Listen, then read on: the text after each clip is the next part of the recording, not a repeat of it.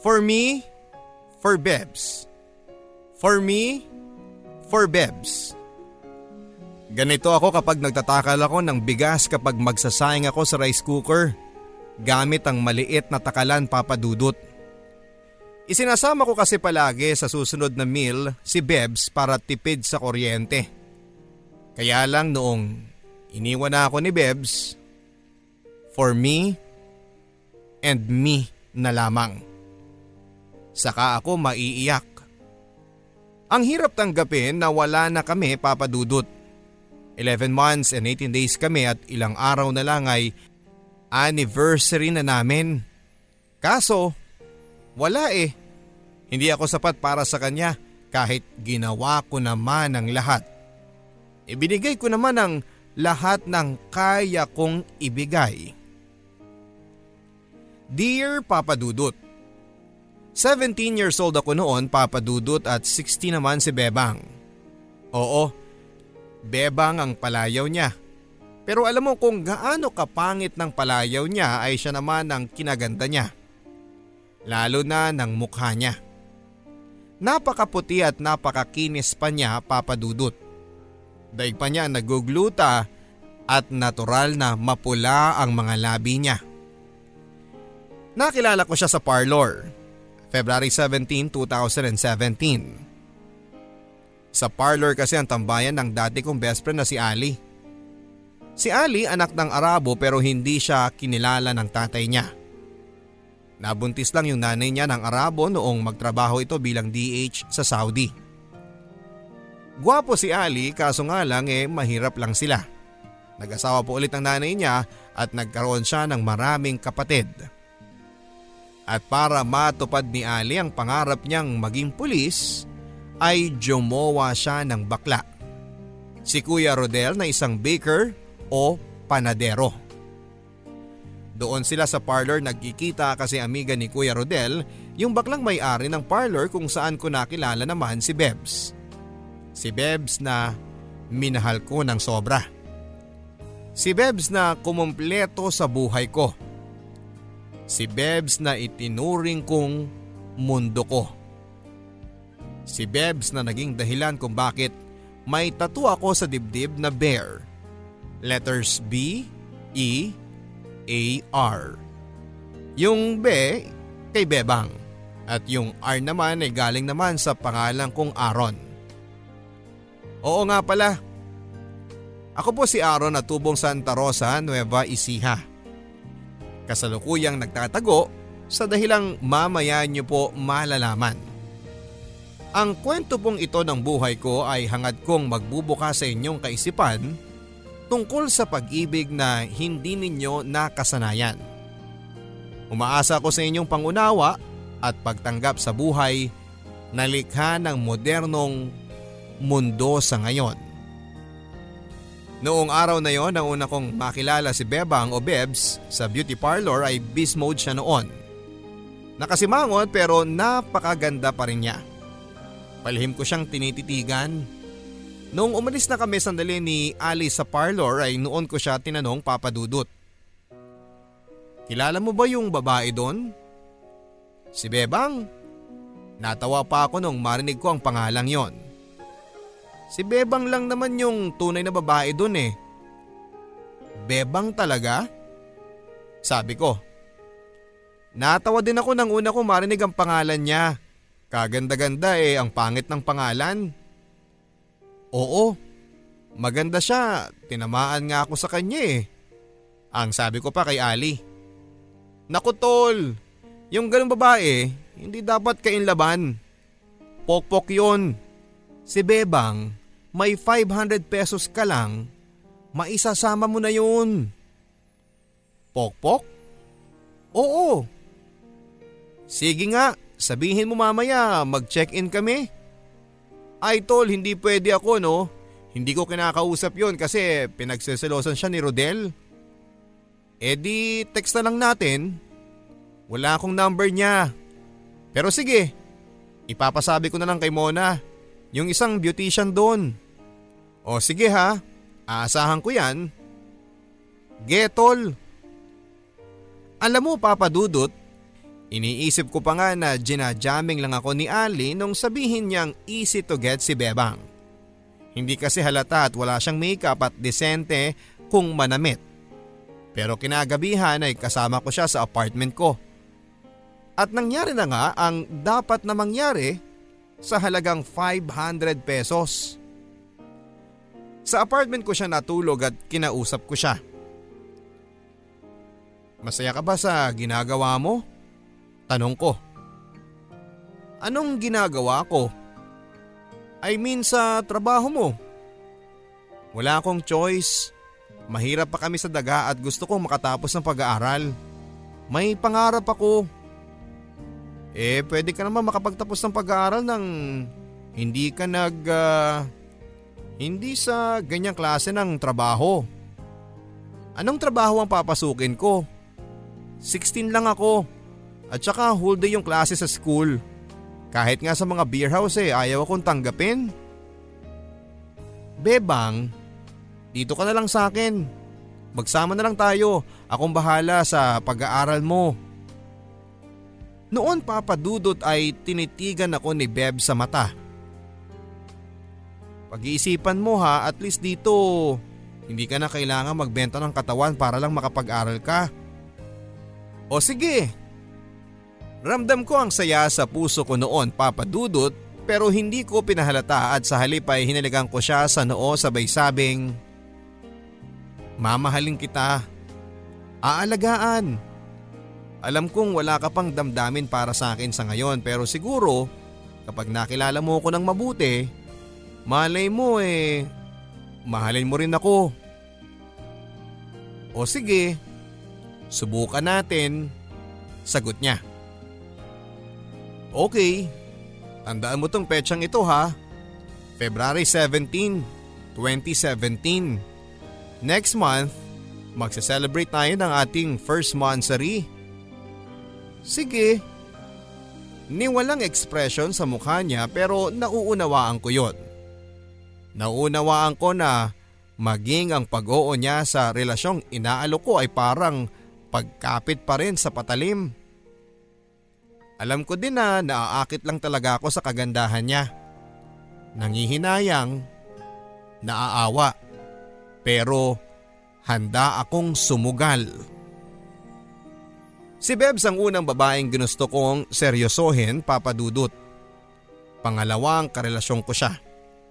Nagkaroon din ako ng girlfriend noong una noong 16 pa lamang ako pero hindi naman nagtagal. Two weeks lang kami kaya ni hindi ko naranasan yung mag-celebrate ng Mansari bagay na kinaiingitan ko sa mga kaibigan ko. Maging kinaali nga at Kuya Rodel ay buwan-buwan na nagse-celebrate ng Mansari. Laging may regalo si Ali tuwing Mansari nila at babaha ng alak kinagabihan. Gusto ko ring maranasan ang makipag-date tuwing Valentine's Day.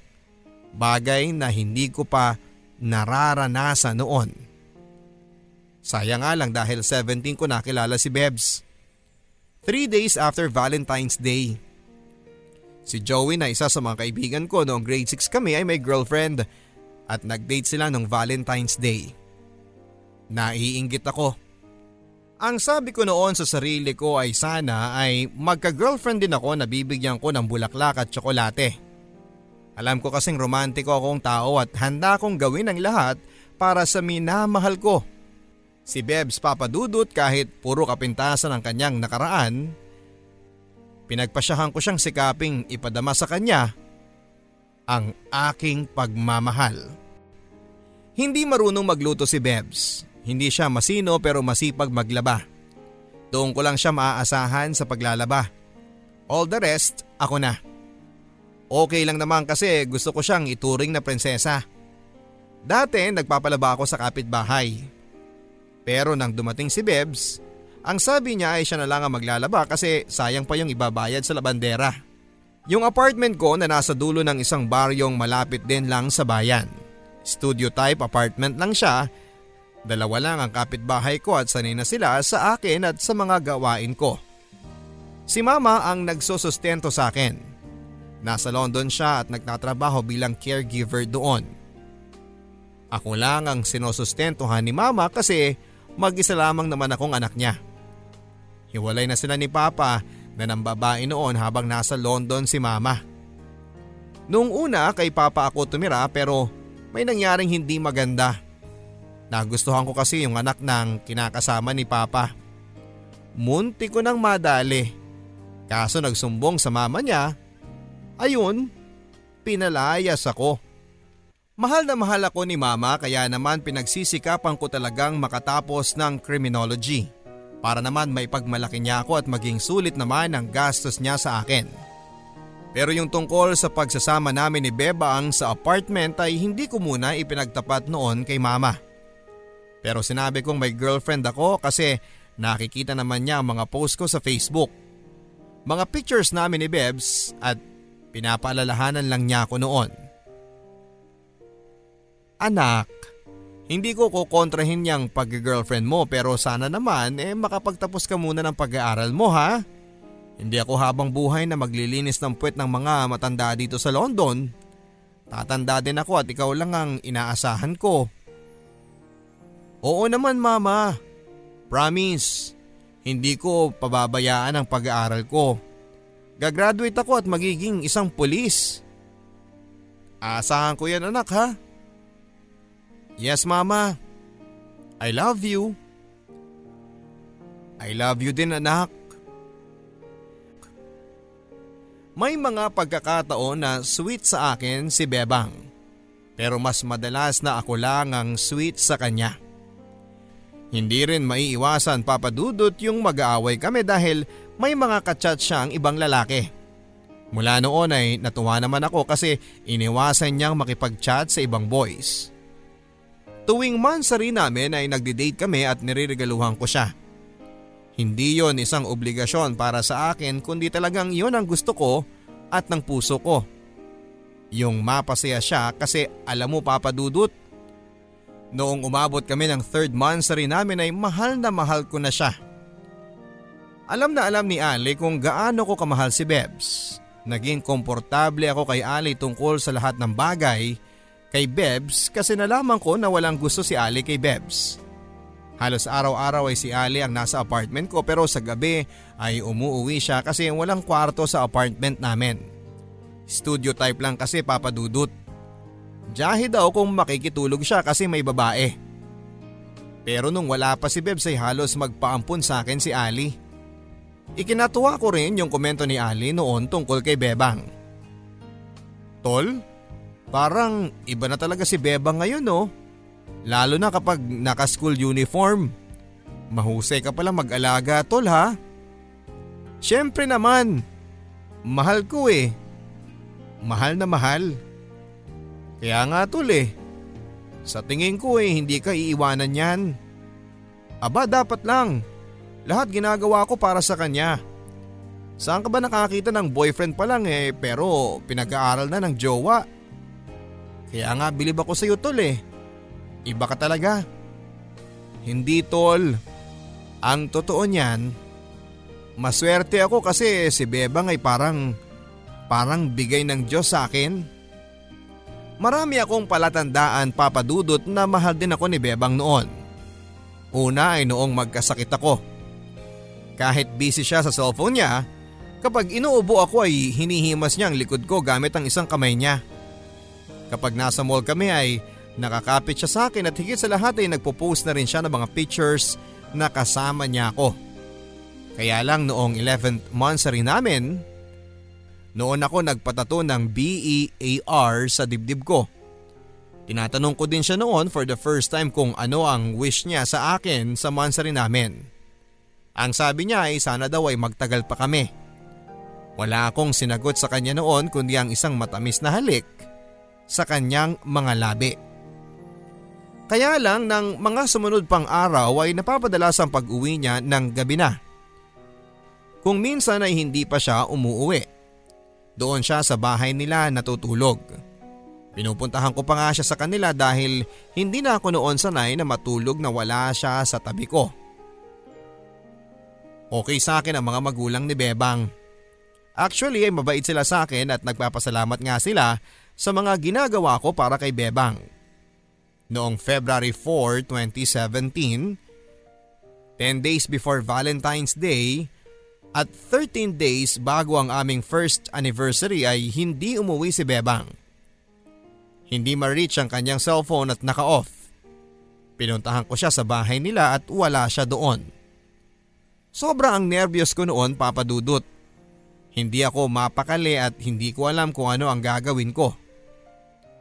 Hindi ko alam kung saan siya hahanapin. Lahat ng mga kaibigan niyang naka-online sa Facebook Messenger ay hindi alam kung nasaan siya. Hanggang sa noong bago mag-alauna ng madaling araw ng February 5 ay nag-chat siya sa akin. Aaron, pasensya ka na ha, hindi na ako uuwi dyan. Salamat sa lahat ng ginawa mo para sa akin. Ang laki ng utang na loob ko sa iyo pero sana maunawaan mo na na ayoko na. Pupunta na lang ako dyan bukas para kunin ang mga gamit ko. Sorry ha. Salamat sa... sa lahat. Magdamag akong hindi nakatulog ng gabing yon, Papa Dudut.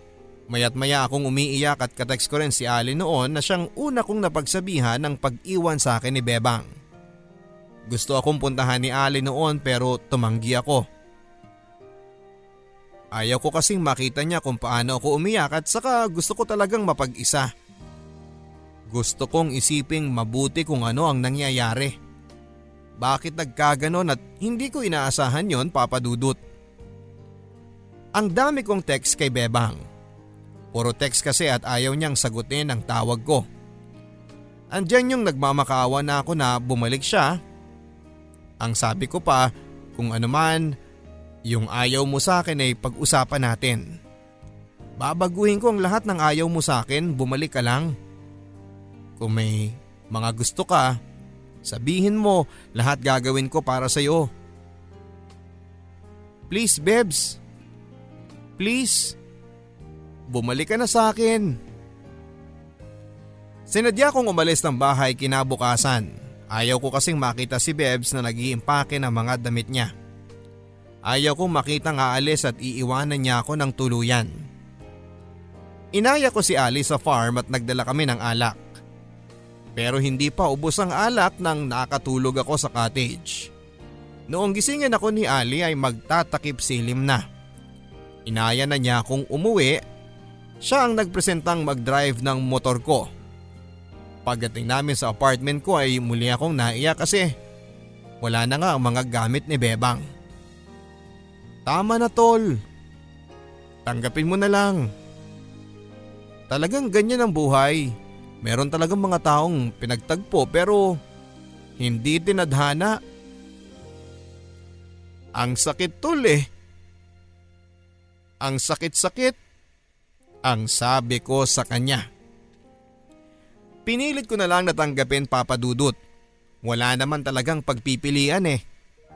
Pero ang hirap. Yun yung mga sandali ng buhay ko na ang dami-dami kong iniiyak. Pero yung pag gigising ka na sa umaga, tapos una na lang niya ang makikita mo, una na rin lang ang kayakap mo sa gabi. Hindi ko naiwasang mag-post sa Facebook tungkol sa broken heart ko at nakita yon ni mama. Tinawagan niya ako. Ano? Iniwang ka na? Ang bungad ni mama. Oo ma eh. Masakit hindi ba? Sobra po. Girlfriend pa lang yan ha. How much na kung asawa mo na? Gaya nung nangyari sa amin ng papa mo. Napakasakit nun pero nakita mo ba na umiyak ako nun? Hindi po. Itinago ko eh. Umiyak ako kapag walang nakakakita. Pero anak, kinaya ko. Oo mahirap, masakit pero kinaya ko. Kaya kayanin mo din anak. Pasensya ka na lang kung wala ako dyan para damayan at alalayan ka. Pero nagdadasal ako na sana hindi magtagal yung paghihirap ng puso mo. Sana makamove on ka na kaagad. Oo ma, kaya ko to. Ikaw nga kinaya mo eh. E di mas kaya ko hindi ba? Ganito ang sabi ko kay mama pero sa dulo ng salita ko ay naiyak ako. Sige anak, iiyak mo lang. Mapapagod ka rin sa kakaiyak. Magsasawa ka rin sa kakaisip tungkol sa kanya kapag lahat ng bagay naisip mo na. Hindi mo na kasi ulit iisipin kapag naisip mo na. Mapapagod din niyang isip mo hanggang sa ayaw mo na. Yung puso mo mamamanhid na sa sakit hanggang sa wala ka ng maramdaman kapag kapag nangyari yan, makakaahong ka na sa sakit and later on ay makakapag-move on ka na. Hindi mo siya makakalimutan pero tatapang ka. Tatatag yung dibdib mo sa pagtanggap na nawala na siya. Ma, salamat. Anak, Napakabata mo pa.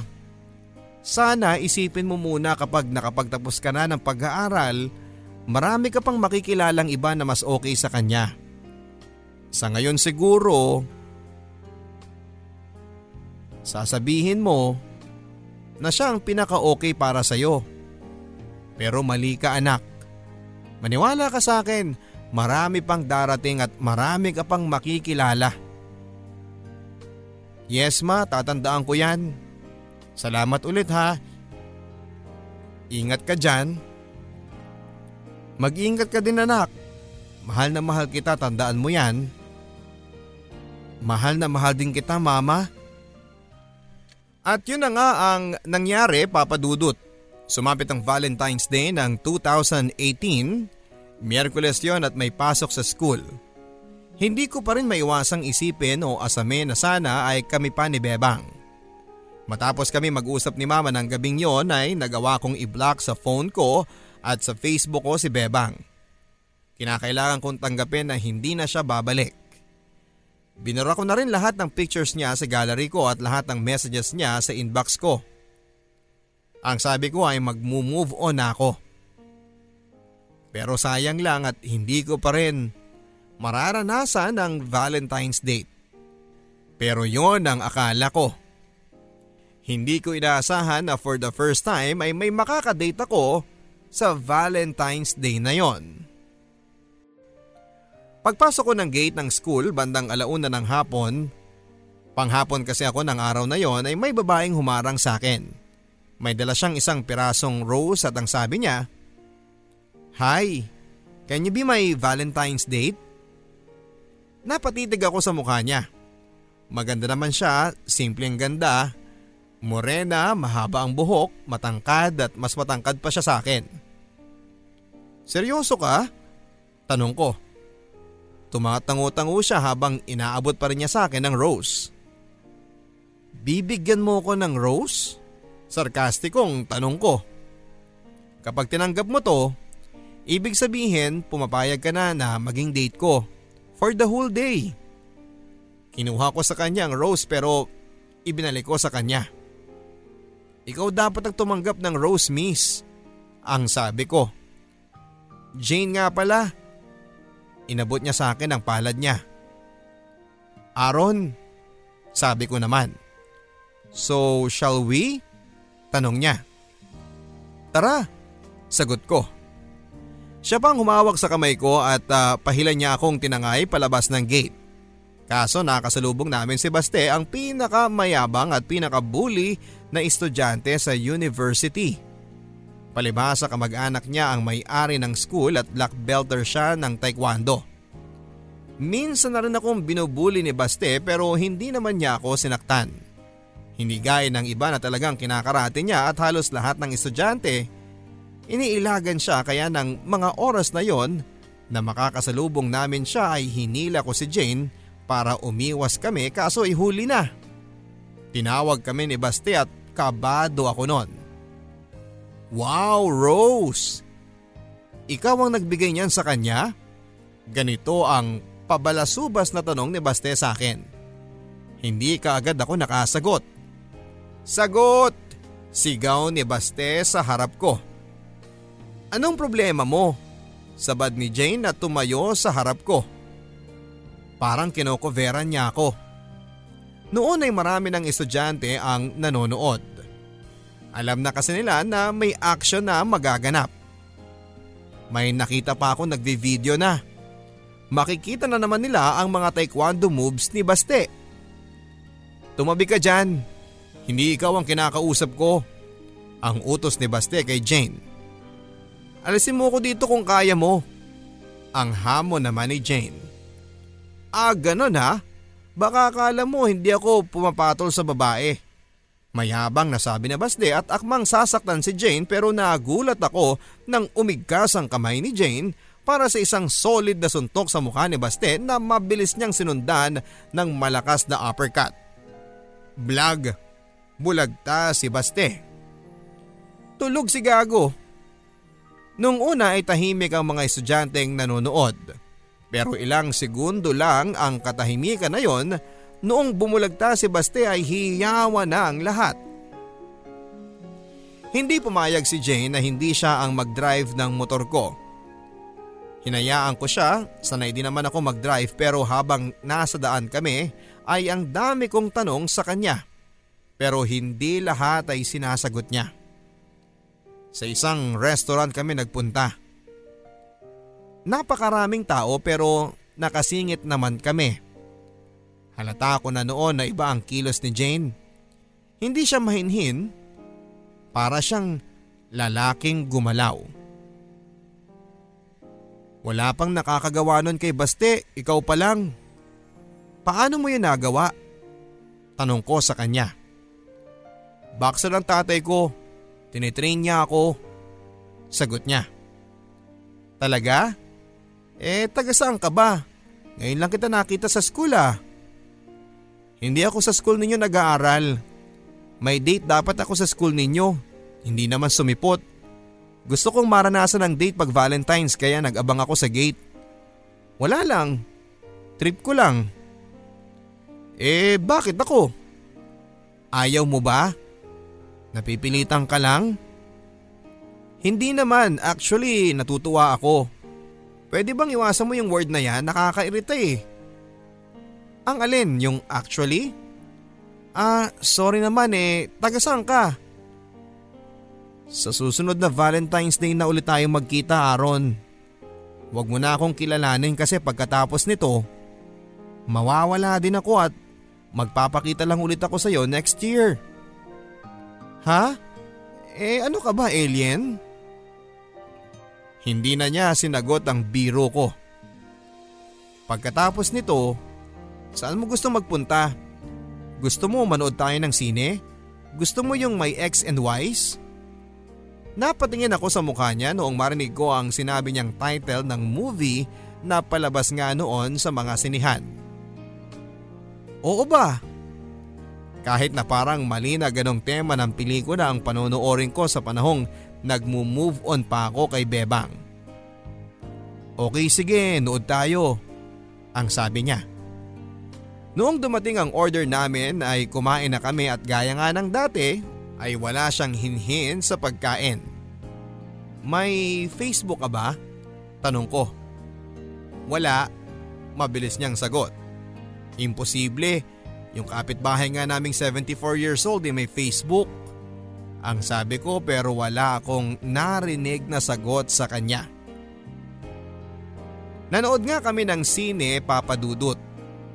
At noong part na maghahalikan na si Enrique Hill at Liza Soberano, nagulat ako nang biglang inilapit ni Jane ang mukha niya sa akin. Siya pa ang kumabig sa ulo ko upang maglapat ang mga labi namin para sa halik na noong una ay asiwa pero noong magtagal ay naging suwabe na rin. Naging maalab na rin. Pagkatapos ng halikang yon ay narinig ko siyang nagsalita. Salamat ha. Pagkalabas namin ng sinihan ay nagaya siyang magpunta sa Tanawan. Isang lugar yon na sakop ng Fort Magsaysay. Mataas ang lugar na yon at matatanaw mo ang halos buong syudad at mga karatig pang bayan. Siya pa rin ang nag-drive. Madilim noong nakarating na kami ng tanawan. Malamig ang hangin at maganda ang tanawin. Umupo siya sa malaking bato habang nakatanaw sa malayo. Tumabi ako sa kanya. Kaya mo ba? Narinig kong tanong niya. Na ano? Nahintayin ulit ako next Valentine's Day para magkita tayo. Bakit naman kasi next Valentine's Day pa? Kung pwede namang araw-araw tayong magkita. Hindi pwede eh. Mabilis niyang sagot. Bakit? Basta. Muli ay namagitan sa amin ang katahimikan. Ang hirap kasing hulaan ang nasa isip ni Jane. Hindi ko alam ang sasabihin ko kasi kung hindi ako barado, dead ma. Aaron? Oh, pwede mo ba akong yakapin? Sure, sabi ko sabay yakap sa kanya. Ano okay ba? Tanong ko. Hindi siya nagsalita. Napaka-misteryoso mo Jane. Mahinang sabi ko. Aaron, hindi pa kasi panahon para sa pag-ibig. May mga mas mahalagang bagay pa na dapat paghandaan para sa kinabukasan. Pagkatapos nito, huwag mo kong isipin. Mag-focus ka sa ibang bagay. Ang mahalaga nagkita at nagkasama tayo ngayon. At sino bang makakapagsabi, baka pagdating ng araw eh magsasama tayo at hindi na maghihiwalay. Hindi pwedeng hindi kita isipin Jane dahil kakaiba ka. Makakalimutan mo din ako pero hahanapin kita sa susunod na Valentine's. Magde-date tayo ha at ikaw naman ang taya. Ang sabi niya. Ikaw kasi ayaw mo kong paggastusin, may pera naman ako at saka ako dapat ang gumagastos. Plano ko naman lahat to eh, kaya hayaan mo na. Bumawi ka na lang next year. Ang sabi niya sabay harap sa akin at saka ako niyakap ng mahigpit sabay bulong. Thank you Aaron ha. At last, Naranasan ko rin makipag-date sa araw ng mga puso. Actually Jane, ako din eh. First time ko to. Ang kulit mo naman Aaron, sabi nang wag mong gagamitin ang salitang Uwi na nga tayo. Tila bad trip niyang sabi. Ah, sorry, hindi na mauulit. Huwag ka na magalit. At saka wag muna tayong umuwi. Hindi ako galit pero kailangan na nating umuwi. Dapat before 9 nasa bahay na ako. Sige, ikaw ang bahala. Ang sabi ko saka ko siya inalalayang tumayo. Magkahawak din kaming bumaba at noong nasa motor na kami. Ikaw na mag-drive, sabi niya. Gusto kitang yakapin hanggang sa makauwi tayo. Nakangiting sabi niya. Pabor yun sa akin pero hindi ko pinahalata. At yun nga ang nangyari papadudot. Nakayakap siya sa likod ko hanggang sa makarating kami ng terminal. Hindi siya pumayag na hintayin ko siyang makasakay ng jeep. Ipinagtabuyan niya akong umuwi na at sinunod ko siya habang sa puso ko ay dama ko ang pagpapasalamat dahil nairaos ko ang Valentine's Day na hindi inukupan ni Bebang ang isipan ko dahil yon kay Jane. Hindi ko na muling nakita pa si Jane papadudot. Kahit na anong gawing search ko sa kanya sa Facebook ay hindi ko na siya nakita pa. Hanggang sa mga sumunod na araw ay muli akong nangulila kay Bebang. Hindi pa rin ako nakaka-move on at muli kong nadama yung sakit. Si Ali ang kasama ko gabi-gabi sa apartment. Matutulog lang kami kapag lasing na kami at nabibingi siguro si Ali sa kakasambit ko sa pangalan ni Bebang. Dahil laging si Bebang ang paksa ng usapan namin. Hanggang sa sumapit ang isang gabing nakainom kaming pareho. Nagkatabi kami sa kama ni Ali. Bigla niya akong hinalikan sa labi. Nagulat ako papadudot at tinulak ko siya saka ko siya pinagmumura. Ano bang nangyayari sa iyo gago ka? Sige na tol, pumayag ka na baka ito yung solusyon sa problema mo. Gago ka ba? Paano magiging solusyon sa problema yung kababuyang iniisip mo? Sige na kasi sabi niya sa kamuli niya akong niyakap. Sa kanya ako pinugpog ng halik na kahit na anong alagwa na gawin ko ay hindi ako makahulag po sa yakap niya dahil napakalakas niya. Napakalaking tao kasi ni Ali papadudot. Yung halik niya sa leeg ko at yung init sa katawan niya ay parang ay parang dumarang na rin sa akin. Ewan ko ba papadudot kung anong nangyari sa akin ng sandaling yon at napapayag niya ako sa gusto niyang mangyari. Nang matapos kami ay wala siyang imik na umalis. Iniwan niya ako. Nandiri ako sa sarili ko sa mga nangyari. Naligo ako at kinabukasan ay nag-text siya sa akin. Pwede bang pumunta dyan? Tanong niya. Mura ang sinagot ko sa kanya at ang sabi ko pa, wag na siyang magpapakita sa akin kahit kailan. Tapos na kako yung pagkakaibigan namin. Blinako na siya sa phone ko at sa Facebook. Kaya lang ilang araw ang dumaan ay nakaramdam ako papadudot ng kakaiba sa sarili ko. Naging napakalaking problema sa akin ang idinulot ni Ali. Hiyang-hiya ako sa sarili ko at hindi ko alam ang gagawin ko. Hanggang sa wala na akong pagpilian. Inunblock ko na si Ali sa phone ko at pinaring ko na ang phone niya. Nagring at tinext ko siya papadudot. Hoy, Bumili ka nga ng pitikit. Dalhin mo dito ngayon na. Agad siyang nagreply. Bakit? Aanin mo yung pitikit. Basta bumili ka ngayon na. Nang dumating si Ali ay ni hindi ko siya matitigan. Mura ako ng mura nang pumasok ako sa CR upang gamitin ang pitikit. At nang makita kong resulta ay muli akong napamura. Galit akong lumabas ng CR at dinaluhong ko siya ng suntok si Ali. Sinengga-sengga niya ang mga suntok ko habang pilit niya akong niyayakap.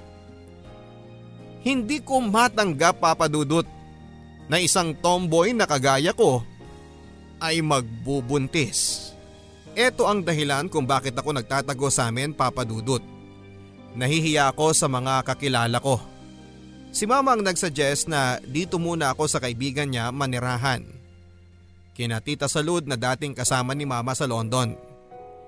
Inamin ni Mama sa akin na kinatuwa niya ang nangyari sa akin. Sabik siyang magkaapo bagay daw na akala niya ay hindi na mangyayari kailanman. November 18, 2018 ay isinilang ko po ang bunga ng kagaguhan ni Ali. Lalaki itong baby namin. Alam ni Ali na nanganak na ako pero hindi niya alam kung nasaan ako. Mahal daw ako ni Ali noon pa daw. Noon pa daw niya akong balak na gawin na tunay na babae. Kaya lang papadudot ay pusong lalaki eh. Kahit nanganak na ako ay hindi pa rin nagbabago yung gusto ko. At alam mo kung ano ang gusto ko? Yung sumapit muli ang Valentine's Day upang makasama kong muli si Jane. Oo, nakamove on na ako kay Bebang at friends na kami. May asawa na siya, isang pulis, ang kanyang napangasawa na parang pinagsisisihan naman niya. Kung tutuusin eh masyado siyang maagang nag-asawa pero inamin niya sa akin sa chat na pangarap daw niyang magkaroon ng pamilya. Mga anak at mabuting asawa sana. Kaso nung una lang daw mabuti ang asawa niya. May kinalaman daw ang nakaraan niya kung bakit nagbago ang pagtingin sa kanya ng kanyang mister. Pero sabi naman niya, kasal kami kaya hindi ako bibitaw kahit na ano pa ang mangyari. Naawa ako kay Bebang papadudot pero pinili niya yun eh. At saka tama siya. Hindi ko kayang ibigay sa kanya ang pamilyang hinahangad niya dahil pareho namang kaming may ubaryo. Kahit na hindi ko tanggap si Ali ay mahal ko naman ang anak namin. Iniiwasan ko siyang makausap kahit sa text o sa chat lang dahil inuungot niya sa akin yung pag-ibig niya. Nababad trip lang ako kapag nakakausap ko siya papadudot. Payo ni mama sa akin, bakit daw hindi ko subukang mahalin yung ama ng anak ko? Imposible yun ma. Hindi mangyayari yun. Unawain mo sana ako. puso ko pang lalaki. Yung katawan ko lang ang pang babae. Oo, nauunamaan naman kita. Ang sabi ko lang, baka pwede mo subukan. Hindi na ma. Lolokohin ko lang ang sarili ko kapag ginawa ko yun. Sa totoo lang kasi Papa Dudut, mahirap eh. Hindi ko alam kung nauunawaan niyo kami pero sana magkaroon naman kayo ng konting pangunawa para sa mga kagaya namin. Hindi po namin kagustuhan ng maging ganito. Napakahirap maging tomboy o bakla sa totoo lang. Kung pwede lang maging normal na babae, dapat noon ko pa ginawa. Bakit gugustuhin ko pang mahirapang magmakaawa kay Bebang na mahalin ako at huwag akong iwan? Sabi daw sa Biblia, lalaki at babae lang daw ang nilikha ng Diyos. Eh sino kayang lumikha sa amin? Kilala niyo ba? Baka pwedeng ipakilala niyo kami sa kanya para kuyugin namin siya at i-torture para gawin niya kaming normal. Pasensya, Pasensya na po kayo pero sana ay mabasa ninyo ang kakatuwang kwentong ito ng buhay ko at pag-ibig. Sa ngalan po ng mga kagaya ko ay gusto ko pong kunin ang pagkakataon na ito na makiusap sa inyo na sana po itanggapin nyo naman kami. Hanggang dito na lamang po papadudot ang kwentong ito ng buhay at pag-ibig ko. Lubos na gumagalang at nagpapasalamat. Ara, aka Aaron. Maraming salamat Ara, aka Aaron sa pagbabahagi ng iyong Barangay Love Stories. Tama ka Aaron, hindi mo kasalanan ang pagiging isang tomboy. Pero sarili mo ang kakalamanin mo at mahihirapan ka kung hindi mo tatanggapin ang katotohanan kung sino at ano ka. Subukan mong papasukin sa buhay mo ang mga taong nag-aalok sa iyo ng pagmamahal. Malay mo, sa bandang huli ay maging maligaya ka. Hanggang sa muli mga kapuso ako po si Papa Dudut sa mga kwento ng pag-ibig, buhay at pag-asa dito sa Barangay Love Stories.